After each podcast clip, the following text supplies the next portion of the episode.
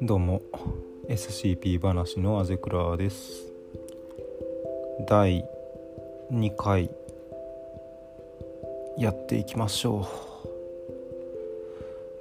う。えー、では エスシーピージェーピー じゃない方からランダムページ出していきます。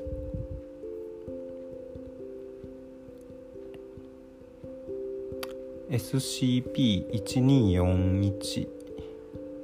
読んでいきます。アイテム番号 エスシーピーいちにーよんいち オブジェクトクラスニュートラライズド、以前はセーフ。特別収容プロトコル、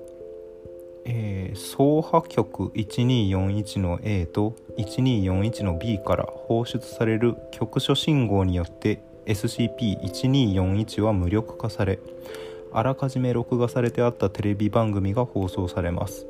現地スタジオにおける エスシーピーいちにーよんいち 生成のカバーストーリーが封じ込め違反が起こった場合に流布されます。 エスシーピーいちにーよんいち の内容を常に閲覧するために隔絶された装置が記録し続けることになっています。詳細は文章いちにーよんいちの B を参照してください。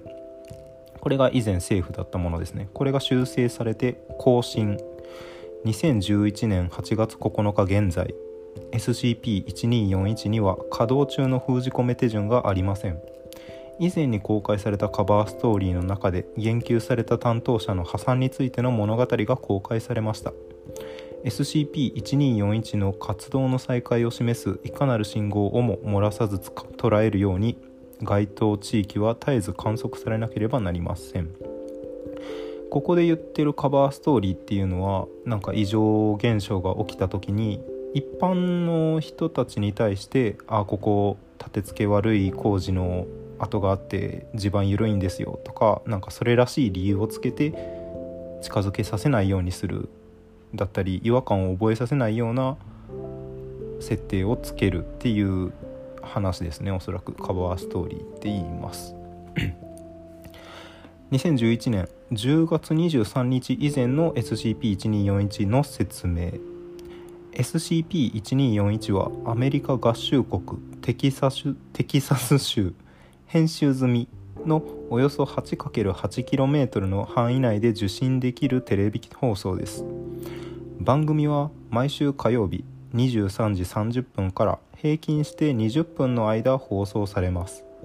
信号の分析から、それは標準的なテレビ放送放送周波数とは矛盾しており、その発生限外から信号を複製する試みはそれをうまく送信できないという結果に終わりました。 エスシーピーいちにーよんいち はシチュエーションコメディというジャンルのテレビ番組のようです。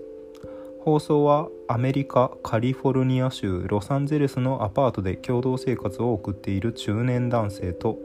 よんさいからはっさいあたりの犬科の人上生物の家庭生活を映した複数のエピソードからなります。犬科の人上生物、各エピソードはオープニングは同じタイトルバック、およそさんじゅうびょうの間、前述の前提を説明する歌詞を歌う成人女性の歌声を乗せた音楽が流れる。そのタイトルバックに乗せて主要キャストの一覧と作中登場する個人の一覧が エスシーピーいちにーよんいち のタイトル LIVING WITH 何これ LIVING WITH LUPES かな LUPES と一緒に流れていくという共通の特徴を持っています。名前を挙げられた登場人物やラッドと称されるキャラクターのいずれも特定することはできませんでした。名前を挙げられた大多数の人々はエンターテイメント関連の職に就いていません。言及された名前の副写とオープニングの歌詞については文章いちにーよんいちの C を参照してください。 エスシーピーいちにーよんいち でフィーチャーされる実態は典型的な犬科の生物からより人らしきものまで、各エピソード間で無節操に様々な形態をとりました。要約された文章いちにーよんいちの A、 以下は エスシーピーいちにーよんいち の顕著な例の選抜です。エピソードいち、毒人参、ヘムロック。概要、ラッドが紹介され、小売店で買い物をしている様が映されます。その人物は犬科の生命体の一体であるマーティン・ウィルキンソンと遭遇します。ふたりの間で会話が始まり、話の流れで若い登場人物が住むところを探していると言います。マーティンは団地の一室を借りていて、ルームメイトを探しているところだと述べます。幾ばくかの考慮の後、マーティンの申し出を受け団地に到着すると、マーティンは他に犬科の生命体が住居に住んでいることを明らかにします。このエピソードはショックを受けているラットを間近に映して終わります。補充、ラットとマーティンの会話の抜粋。マーティン、私には物言うハムスターだったいとこがいたよ。ラット、本当に？今どこにいるの？マーティン、死んだよ。アイアールエー に加わって気味悪いほど、気味悪いほど生きたまま食われたんだ。エピソードさん、ん ?さん って言ってたっけエピソードさん、食うか食われるかの世界、ドッグ・イート・ドッグ・ワールド。概要、より高級な地位へ、給料が高いの高級ですね。より高級な地位へ後輩が今年でさんど昇進した結果、マーティンが事務職を辞した後に就職先を探す何度かの挑戦エピソード。登場人物はその後、公立図書館で受付、清掃、事務といった簡単な業務の仕事を短期で得ます。最初のじゅうごふんの間、遅刻の繰り返し、バカな行為、そして数人の子供たちの前で生きた鶏を食べるなどの理由で解雇されます。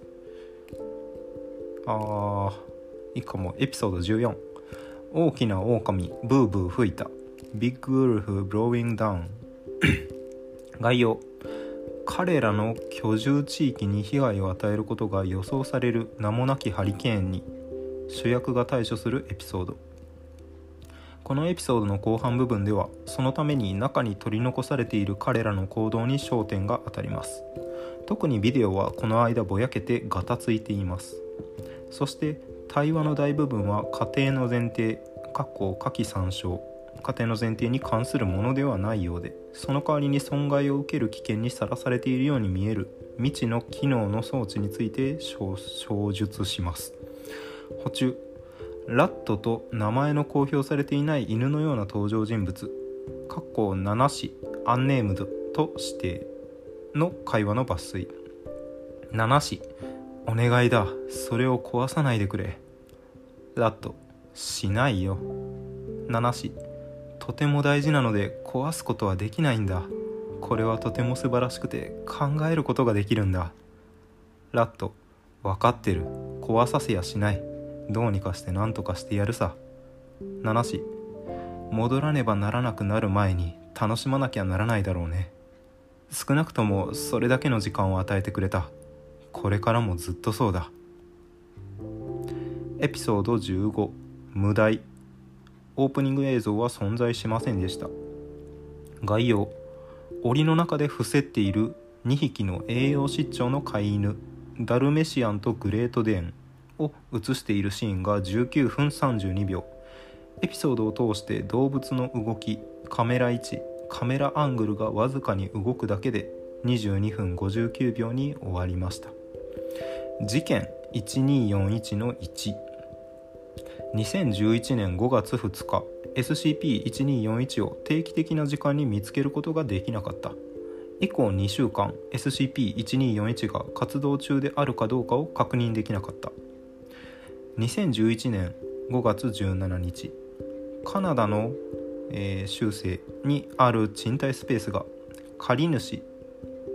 が家賃の支払いに失敗した後、家主によって調査された。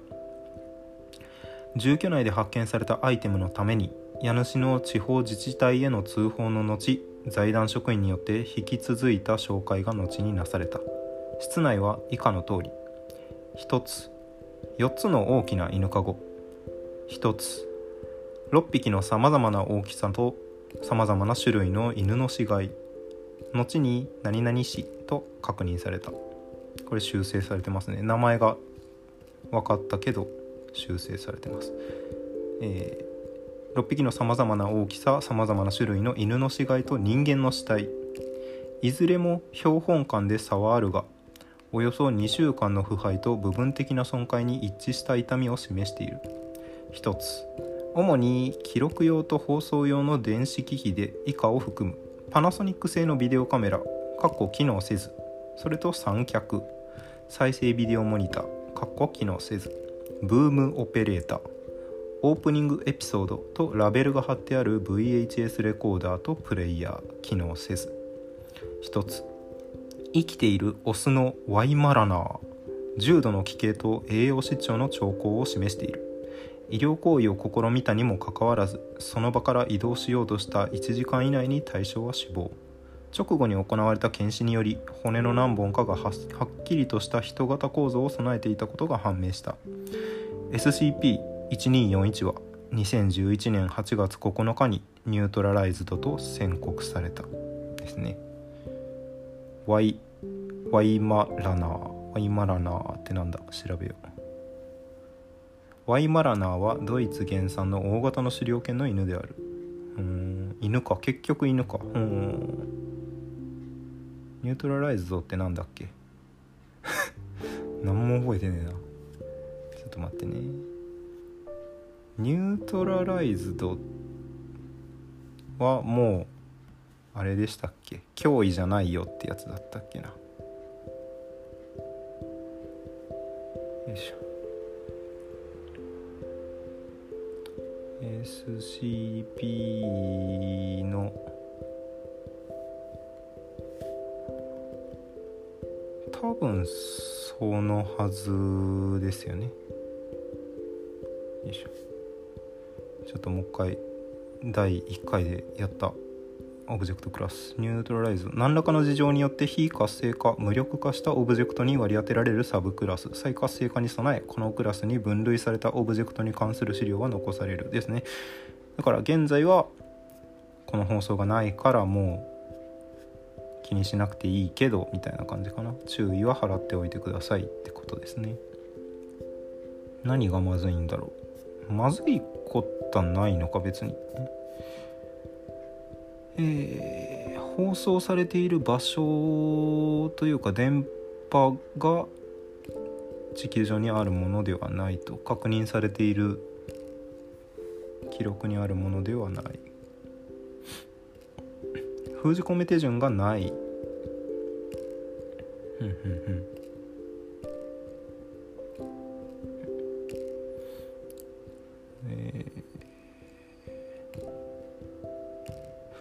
他の人上生物ってのがちょっとあれかな、あのー、名前が出てこん、全然名前が出てこん。アメリ、アメリカのカートゥーン調のなんだっけあれ見てないから分からん、黄色い犬の立って歩くやつ、なんたらタイム、アドベンチャータイムだっけな、あんな感じかな、違うかな。擬人、擬人化じゃないけど犬とか動物も普通に喋る世界観っていう認識でいいのかな。で、えー、個人の名前は普通に存在する人の名前なんだろうな。名前を挙げた、挙げられた大多数の人々はエンターテインメント関連の職に就いていません。これの制作に関わったキャストだよってオープニングとかに書いてあるけど、実際問題調べたら全然違うっぽいよってことだな、多分な。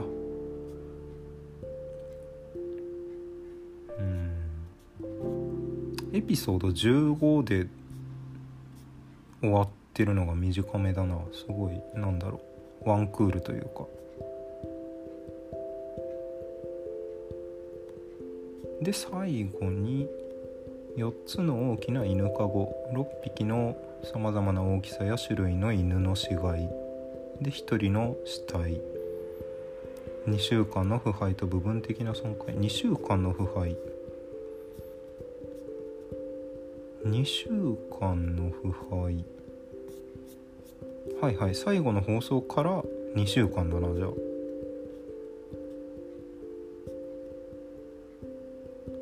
生きているオスのワイマラナー犬が重度の奇形と栄養失調の兆候を示している。うん、タグが人間型犬ゲイ通信ってゲイコメディってことか。うーん、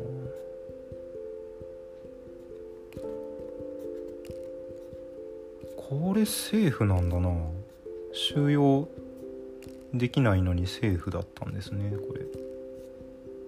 まあ、観測自体はできてるからってことかな。実害も出てないしみたいな。面白いなこれ結構。うーん、ダルメシアンとグレートデンを映しているシーンがじゅうきゅうふんさんじゅうにびょう。お願いだそれを壊さないでくれ。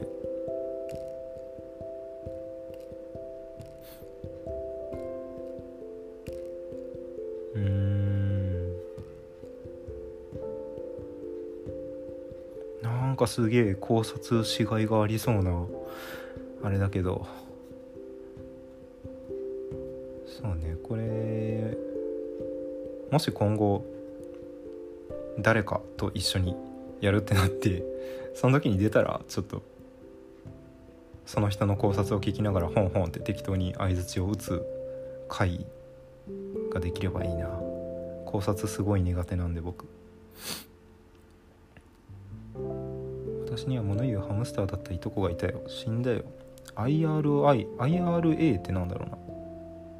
な。 アイアールエー に加わって気味悪いほど生き、生きたまま食われたんだ。これ面白いな。うん、OK とりあえず次行きましょう。これはあれだな、これに似てるねみたいな作品出せないですね。オリジナリティあふれすぎ。 エスシーピー ジェーピー を読みます。おおおお、なんだこれ。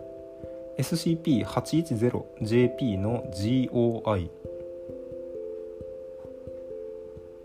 太陽と月の彫刻というか、なんだこれ。読みます。アイテム番号 エスシーピー はちひゃくじゅう の ジェーピー オブジェクトクラスケテルですね。激ヤバです。特別収容プロトコル。現在プロトコルじゅうの声を不定期に実施することによりエスシーピー はちひゃくじゅう ジェーピー の収容が維持されています。加熱イベントに関するあらゆる天文学的証拠は財団エージェントによって秘匿改ざんされます。改定前の特別収容プロトコルを閲覧します。これになる前ですね。エスシーピー はちひゃくじゅう ジェーピー は アイファイブ サイトはちいちいちよんの標準人型収容室に収容されています。収容室に隣接する形で月賃源型気迫気体風洞デコイ A、 エッフェル型垂直風洞デコイ B、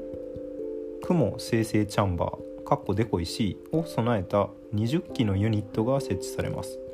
ユニット内の各設備は対プラズマ標準表面処理が施されたものでなければなりません。加熱イベントの兆候が確認された場合、直ちにすべてのデコイを起動してください。稼働中のデコイ A の内部ではにじゅうパスカルに減圧された大気が南向きに流れ続けます。デコイ B、えー、エッフェル型垂直風洞ですね。デコイ B の内部には月面由来のレゴリス いちミリグラム が投入され、上昇気流によってレゴリスの位置を空中に保ちます。デコイ C、雲生成チャンバーは極小の雲を生成し、その位置をチャンバーの中央に留めます。北風と太陽とかそういうあれかな。説明。 エスシーピー はちひゃくじゅう ジェーピー は局所的な瞬間加熱現象に関与するにたいの実体 エスシーピー はちひゃくじゅう ジェーピー の A、B の総称です。 エスシーピー はちひゃくじゅう ジェーピー の A は身長 にてんよんいちメートル、体重 れいてんいちごキログラム、頭部に図案化された太陽の特徴を有している人型実体です。エスシーピー はちひゃくじゅう ジェーピー エー は未知の言語を用い、モールス信号に酷似、酷似した方式で意思の疎通を試みます。解析の結果、エスシーピー はちひゃくじゅう ジェーピー の A がだいきゅうの光と名乗っていること、愛する者の病を治すために力を借りたいと述べていることが判明しました。また エスシーピーはちいちゼロジェーピー の A は記憶の大部分を喪失しており、その原因についておそらくは干ばつに巻き込まれたためと述べています。 エスシーピーはちいちゼロジェーピー の A は財団職員に対し協力的な態度を示しています。 エスシーピーはちいちゼロジェーピー の B は一切の生命兆候を示していない白くひび割れた頭部のみの実体です。この頭部は エスシーピーはちいちゼロジェーピー の A と同じく何らかの概念を表していると推測され、 エスシーピーはちいちゼロジェーピー の A により北風、月、雲のみっつのモチーフが挙げられています。 エスシーピーはちいちゼロジェーピー の A はこれらのモチーフの中からひとつを選択し、 エスシーピーはちいちゼロジェーピー の B はそこに宿る精霊であると確信した振る舞いを見せます。またその選択は頻繁に変更されます。 エスシーピーはちいちゼロジェーピー の B の表面温度は摂氏じゅうよんどを維持しており、現在に至るまで変動は確認されていません。 エスシーピーはちいちゼロジェーピー の A は温める方法さえあれば間違いなく回復すると繰り返し主張しています。とおかに一度 エスシーピーはちいちゼロジェーピー の A は極度の興奮状態に陥り、エスシーピーはちいちゼロジェーピー の B への頬ずりとともに単一の名詞あるいは動詞と思われる信号を発し始めます。最短でごふんご、 エスシーピーはちいちゼロジェーピー の B から最も近い位置に存在し、かつモチーフとされている対象が瞬時に摂氏はっせんど付近まで加熱されます。この加熱の対象は自然界のものである必要はなく、ユニット内で小規模な北風、雲、あ、北風、月、雲を再現することによってリスクの回避が可能です。エスシーピーはちいちゼロジェーピー の A は一連の出来事について全く記憶にないと述べています。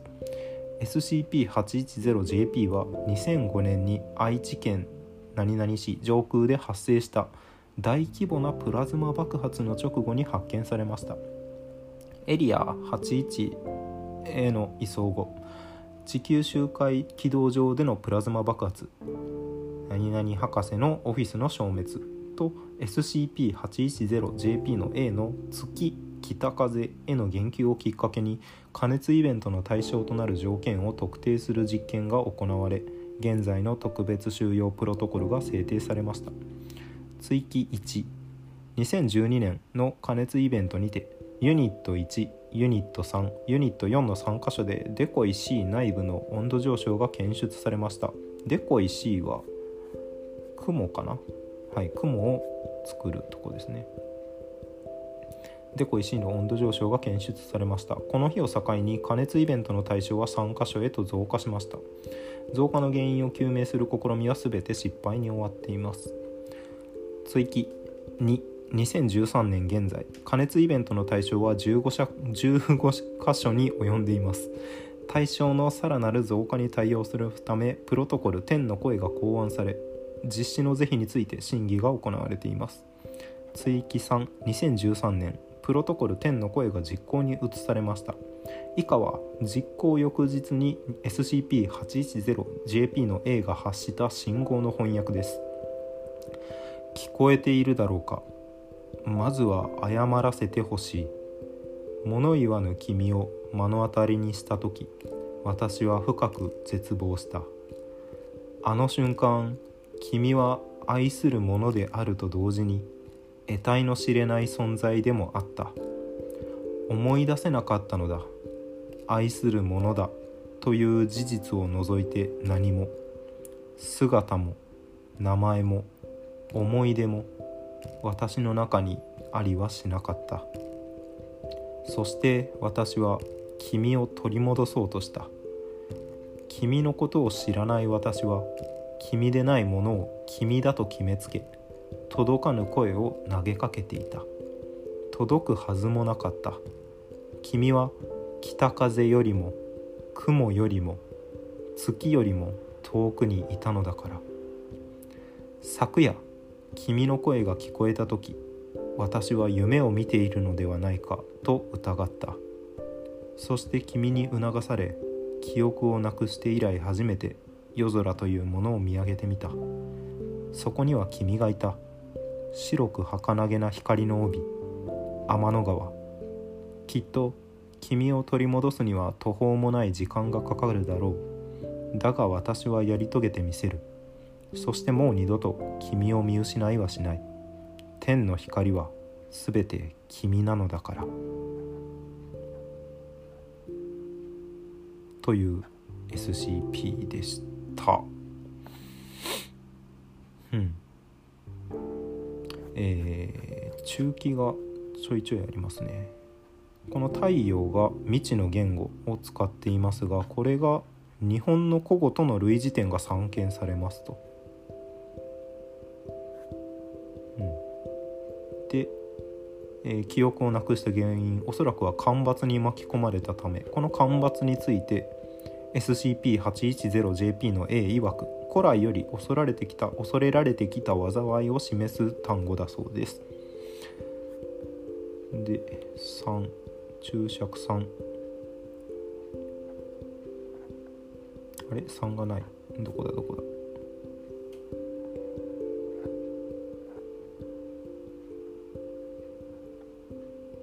あった。えー、極度の興奮状態に陥った時、頬ずりとともに単一の名詞あるいは動詞と思われる信号を発し始めます。風葬と解析されました。 エスシーピー はちいちゼロ ジェーピー の A はそのような言葉は知らないと主張しており、単語の意味は判明していません。で、大きなプラズマ爆発の直後に発見されましたと。エリアとあるエリアへの移送後、地球周回軌道上でのプラズマ爆発。このプラズマ爆発は軌道上の月隕石が加熱されたものと推測されます。だから月に対して興奮したんでしょうね。興奮してきたなってなったんでしょうね。この時はまだデコイを作っていなかったから、一番近い月の一部だった月の隕石が加熱されたんだと思います。で、最後、博士のオフィスの消滅。当時博士のオフィスには南向きに空調機器が設置されてました。はい、風だな、北風だと思ったんだな。うーん、なんだこれ、日本の昔の話に明るくないから何とも言えんが、なんかそっち系のあれだな、多分天の川、北風と太陽ではないのか。織姫と彦星関係あるのかな。天の川そのものがこの B に対してのあれだから、風葬がなんだろうな。風葬、風葬、死体を風網にさらし自然に消滅させる葬り方。え、さすがに違うのでは。風葬、あー、でも他も大概違う感じっぽいな。なんだろうな、もしかしてに不葬が出てきてるかん。これは今いいです。風葬と干ばつで関連ワード出てくるか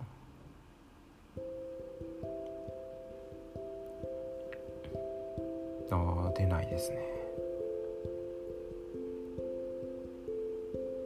干ばつってあれですよね、乾燥ですよね。そのまま土地が乾いてしまって作物が育たなくなってってやつかな、多分。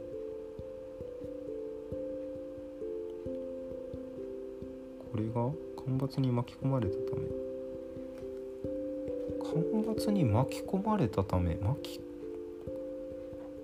き違う干ばつなのかな。現在プロトコル天の声を不定期に実施することにより維持が収容が維持されています。天の声、天の声は何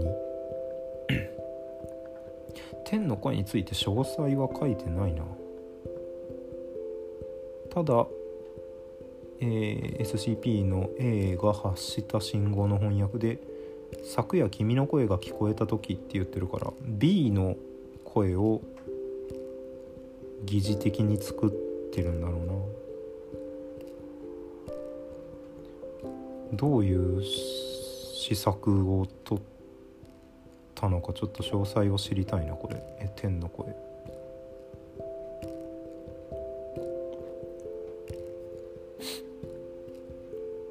エッフェル塔型震源型記憶、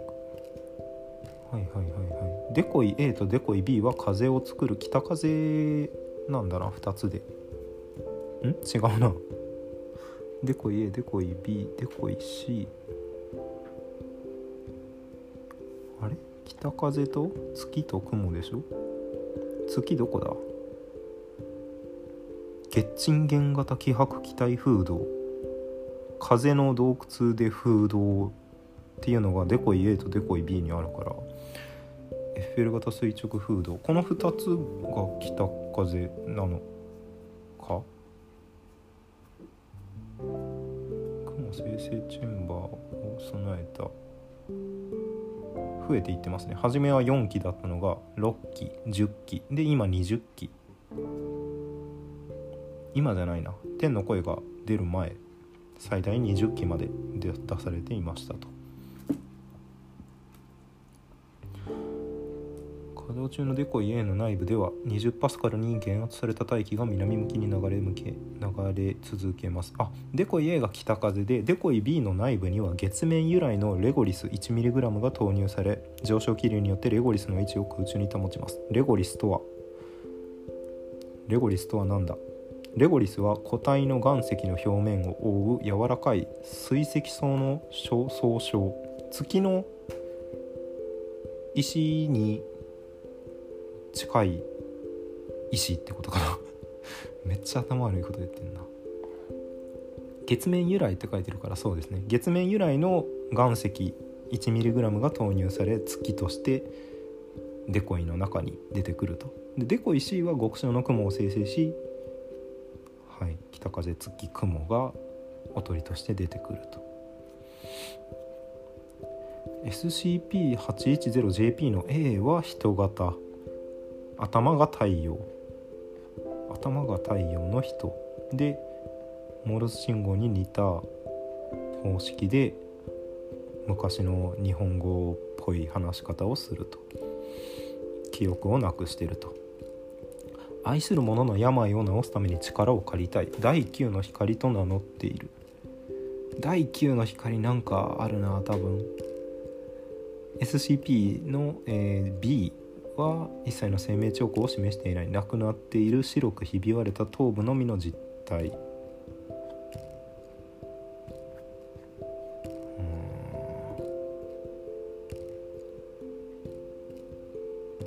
これのことを A は北風月雲のそれぞれのモチーフにランダムでどれかみっつのうちひとつだよって定期的に言ってると。そこに宿る精霊である。ここに宿る精霊である。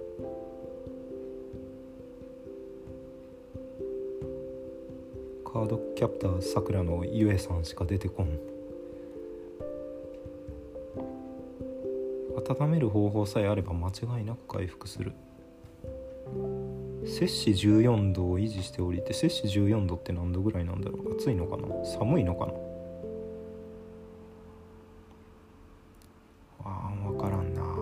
低いんだと思うんですけどね。温める方法さえあれば間違いなく回復する。えー、興奮したら頬ずりを始め、最短でごふんご、頬ずりを始めたごふんご、 エスシーピージェーピー の はちいちゼロジェーピー の B から最も近い位置に存在し、かつモチーフとされている対象だから、北風月雲のどれかが瞬時にはっせんど近くまで加熱されます。なんで エスシーピーはちいちゼロジェーピービー に直接じゃなくてそのモチーフなんだろうな。実体としてはもういないと思ってる。そこに宿る精霊である。モチーフを温めることによって精霊、中の精霊が温まって、結果として今頬ずりしてるやつが復活するとか、そういうことを思ってるのかな。一連の出来事について全く記憶にないと述べています。プラズマ爆発の直後に発見されました。うーん、なんだいやわかんないな。聞こえているだろうか。まずは謝らせてほしい。物言わぬ君を目の当たりにした時、私は深く絶望した。あの瞬間、君は愛するものであると同時に得体の知れない存在でもあった。思い出せなかったのだ。愛するものだという事実を除いて何も、姿も名前も思い出も私の中にありはしなかった。そして私は君を取り戻そうとした。君のことを知らない私は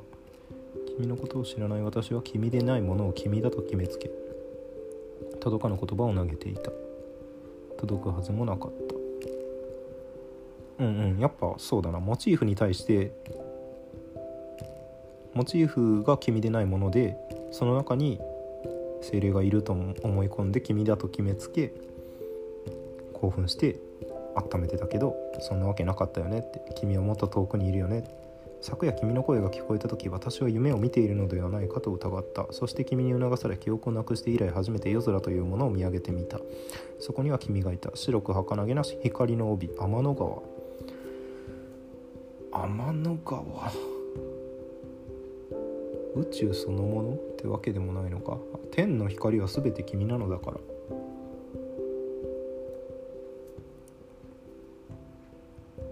君を取り戻すには途方もない時間がかかるだろう。だが私はやり遂げてみせる。そしてもう二度と君を失いはしない。超新星爆発とか関係あるから、もしかして